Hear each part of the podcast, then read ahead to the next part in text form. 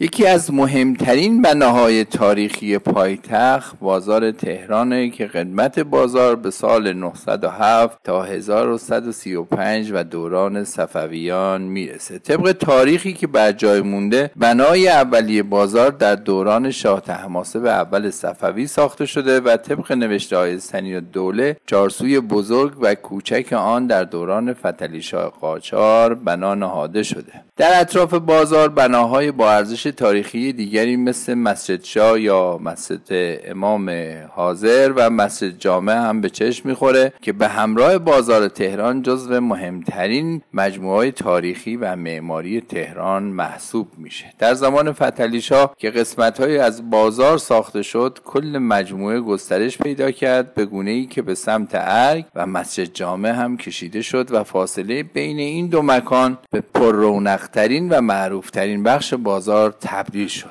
به ترتیب در دوره های بعدی تعداد راستای بازار بیشتر و بیشتر شد تا جایی که امروز با تعداد بسیار زیادی راسته مواجهیم و هر کدام از این راستاها هم به کاری مشغولند و مربوط به سنف خاصی هستند. طبق گفته های بازار کرجی دوزها بازار نلچی ها و سراج ها قدیمی ترین بخش بازار هستند. با این وجود بازار کفاش ها بازار فرش فروش ها بازار آهنگران بازار مسگران و بازار چلتن از قدیمی ترین بخش های بازار تهران محسوب میشن. متاسفانه با پیشرفته تر شدن شهرنشینی و معماری بازار هم دستخوش تغییراتی میشه طوری که قسمت های زیادی از آن نوسازی میشه و حتی قسمت های از آن از بین میره. در حال حاضر بخش های قدیمی که از آن بر جای ماندن شامل بازار امیر سردر سبز میدون چهارسوق بزرگ و بخش های مرتبط با مسجد جامع است. در مورد معماری این بازار تاریخی باید گفت که قسمت های قدیمی بازار دارای معماری تاقی و گنبدی شکل در قسمت های سقف هستند که نور داخل این قسمت ها از طریق سوراخ ها و روزنه هایی که در آجرها وجود دارد